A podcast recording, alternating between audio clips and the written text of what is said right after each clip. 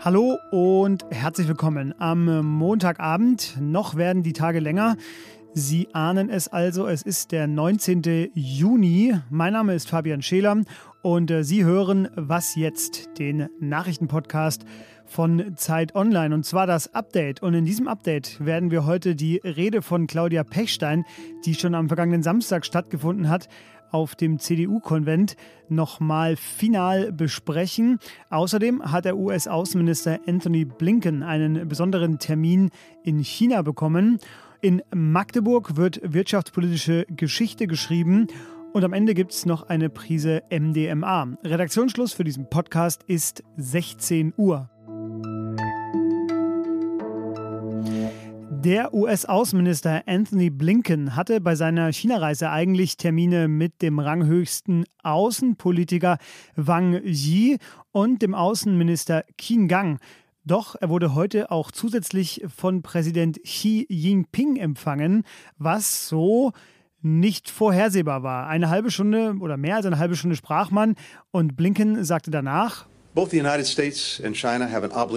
wir haben beide die Verpflichtung, diese Beziehung verantwortungsvoll zu managen. Das ist im Interesse von uns, das ist im Interesse von China und letztlich auch im Interesse der gesamten Welt. Zwar sei man weiterhin in Kernfragen auseinander, aber Blinken sagte, er sei zuversichtlich, dass man nun besser kommunizieren werde. Beide Seiten beschrieben die Gespräche als tiefgehend und konstruktiv. Blinken, Sie haben es ja in der Morgenfolge gehört, ist der erste US-Minister seit fünf Jahren, der China besucht. Er sagte, beide Seiten müssen nun daran arbeiten, die Beziehungen zu stabilisieren. Es sei ein Prozess, der nicht mit einem Besuch zu lösen sei. Und gezeigt hat sich das zum Beispiel beim Wunsch von Blinken, einen direkten Kontakt der Militärführungen wieder einzuführen. Da gäbe es aber keinen Fortschritt. Auch bleibe die US-Position zu Taiwan unverändert und er glaube den Chinesen, wenn sie sagen, dass sie Russland keine militärische Unterstützung im Krieg gegen die Ukraine leisten.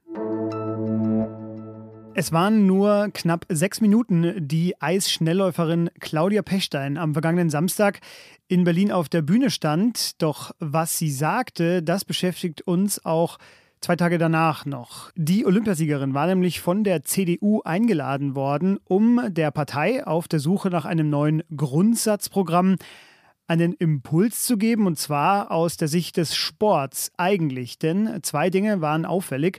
Nach ihren Einlassungen zum Sport, da enthielt ihre Rede auch Sätze wie diesen. Aber wenn Menschen zu uns kommen und Asyl beantragen und ein Richter nach Prüfung aller Fakten zu dem Schluss kommt, dass der Antragsteller kein Recht hat, hier zu leben, dann versteht niemand, dass solche Menschen einfach hierbleiben dürfen. Hier ein wichtiger kontextualisierender Einschub. Sie sprach da von 300.000 solcher Fälle. Wahr ist aber, die meisten davon haben eine Duldung. Aufgetreten ist sie dabei in ihrer Uniform der Bundespolizei und ihr Arbeitgeber hat nun deshalb eine dienstrechtliche Prüfung eingeleitet, weil Beamtinnen und Beamte natürlich der Neutralitätspflicht unterliegen. So, jetzt kommen wir zu den Folgen. CDU-Chef Friedrich Merz, der nannte diesen Auftritt am Sonntagabend brillant. Pechstein selbst hat sich heute in der Bildzeitung verteidigt und gesagt, sie würde es genauso wieder machen. Das sind die Rahmendaten dieser Debatte und mein Kollege Christian Bangel, der vertieft mit mir nun die politische Seite dieses Auftritts. Hallo Christian. hallo. Christian, warum ist es denn überhaupt äh, ein Problem, dass sie eine Uniform dabei trug? Naja, da ist auf der einen Seite natürlich die ganze dienstrechtliche Frage. Auf der anderen Seite ist es schon erstaunlich, dass eine Partei, die ja immer so auf der Neutralitätspflicht des Staates oder dem Neutralitätsgebot des Staates beharrt, Stichwort Lehrerinnen und Kopftücher, nun damit keine Probleme zu haben scheint. Dazu kommt, dass man sich das, glaube ich, mal aus der Perspektive von Rassismusbetroffenen anschauen sollte. Wenn dort jemand steht äh, in der Polizeiuniform und wir bereits die Debatte in Deutschland haben, ob es sowas wie strukturellen Rassismus innerhalb der Sicherheitsbehörden gibt und diese Polizistin dort Sachen sagt, irgendwie, die man durchaus auch als rassistisch deuten kann, dann ist das einfach kein gutes Signal. Dann ist das einfach ähm, das Signal, dass da sozusagen der Staat und seine neutralen Organe übergehen in eine bestimmte politische Richtung. Und das ist ein Zeichen, das nicht hätte gesendet werden sollen. Du hast dazu ja auch einen äh, Kommentar geschrieben und veröffentlicht. Äh, welcher Punkt Ihrer Rede stößt dir denn besonders auf? Naja, es ist einfach die, Die Sache mit den öffentlichen Verkehrsmitteln, in denen besonders Frauen und ältere Menschen, wenn sie nach links und rechts schauen, irgendwie Angst haben müssen. Das war ein Zitat auch aus der Rede. Das war ein Zitat aus der Rede. Und einerseits für sich ist das schon finde ich das schwierig, weil sozusagen abgelehnte Asylbewerber, um die es da geht, in erster Linie gedeutet werden als ein Kriminalitätsrisiko.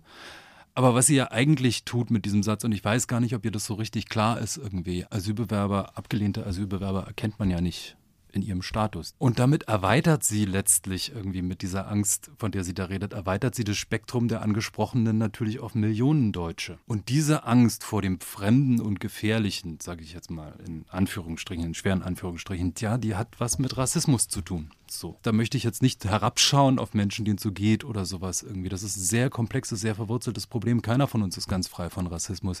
Aber auf keinen Fall sollte man dieses Thema politisch instrumentalisieren. Man sollte halt nicht versuchen, damit Punkte zu sammeln. So. Und das ist hier passiert. Und noch schlimmer ist, dass das die CDU-Spitze sich nicht mal vorsichtig davon distanziert sondern direkt reingeht und es auch noch als brillant bezeichnet. Das ist schon ein bisschen erschütternd. Mhm. Claudia Pechstein ist übrigens 2021 angetreten im Wahlkreis Treptow-Köpenick für die CDU. Das ist der gleiche Wahlkreis, in dem auch Gregor Gysi antritt. Und da hat sie es nicht geschafft, für den Bundestag gewählt zu werden. Christian, vielen Dank, dass du uns das hier kurz erläutert hast. Ich danke dir. Seit heute ist es endgültig klar, Intel wird seine Chipfabrik in Magdeburg bauen. Nachdem der US-Konzern monatelang auf die deutsche Regierung gewartet hatte, haben heute Olaf Scholz und der Intel-Boss Pat Gelsinger den Vertrag zu Ende verhandelt. Debattiert wurde bis zuletzt um die Fördersumme, mit der sich der Bund beteiligt. 9,9 Milliarden Euro sind es am Ende geworden. Insgesamt steigt die Investitionssumme für dieses Projekt damit auf mehr als 30 Milliarden Euro. Das hieße, dass der Bund jeden einzelnen der 3000 Arbeitsplätze, die dort entstehen sollen, mit etwa 3 Millionen Euro subventioniert. Mit so viel Geld hat der deutsche Staat noch nie ein Einzelunternehmen subventioniert. Und ab 2027 sollen dann in Magdeburg in zwei Halbleiterwerken Chips gebaut werden. Es ist einer der wichtigsten Kulturpreise des Landes und in diesem Jahr geht der Friedenspreis des deutschen Buchhandels an Schriftsteller Salman Rushdie. Wir ehren Salman Rushdie für seine Unbeugsamkeit, seine Lebensbejahung und dafür, dass er mit seiner Erzählfreude die Welt bereichert. So begründet die Jury ihre Entscheidung. Im August 2022 wurde Salman Rushdie bei einem Auftritt von einem Angreifer mit einem Messer lebensgefährlich verletzt und ist seitdem auf einem Auge blind. Und den Friedenspreis wird er dann am 22. Oktober in der Frankfurter Paulskirche überreicht bekommen. Was noch? Liebe, das ist das, was zählt. Ohne Liebe ist nichts wichtig. Das klingt wie eine Songzeile aus einer Whitney Houston-Schnulze, aber der Satz kommt von einem früheren White Nationalist-Rassisten aus den USA. Der heißt Brandon und der Grund, warum er diesen Satz sagte, der war MDMA. Er nahm nämlich an einer Studie teil, die untersuchen wollte, ob MDMA den Effekt von Berührungen verstärkt. Und bei Brandon war das definitiv so. Und es hatte den, ja, für die Studienleiterin irren Nebeneffekt, dass er seine eigenen rechtsextremen Anschauungen plötzlich in Frage stellte und schließlich sogar ablegte. Es war banal, aber jetzt machte alles plötzlich Sinn, sagte Brandon. Verbindungen zu anderen Menschen seien entscheidend. Die Geschichte ist super interessant, denn die Autorin dieses Textes, die hat auch Brandon besucht und sie beschreibt da sehr ausführlich, wie auch Taliban oder andere White Nationalist Extremisten MDMA nutzen. Ich verlinke Ihnen das in die Show Notes und äh, Brandon selbst, der sagte, keine Therapie oder noch so viel antirassistische Literatur hätte mir diesen Durchbruch ermöglichen können. Was jetzt at Zeit.de, da schicken Sie bitte Fragen oder Kritik zu unserer Sendung hin. China ist auch morgen wieder Thema bei der Kollegin Elise Lanschek, die die Regierungskonsultationen zwischen der deutschen Bundesregierung und der chinesischen Regierung zum Anlass nehmen wird, um nochmal darüber zu sprechen. Mein Name ist Fabian Scheler und ich sage Tschüss.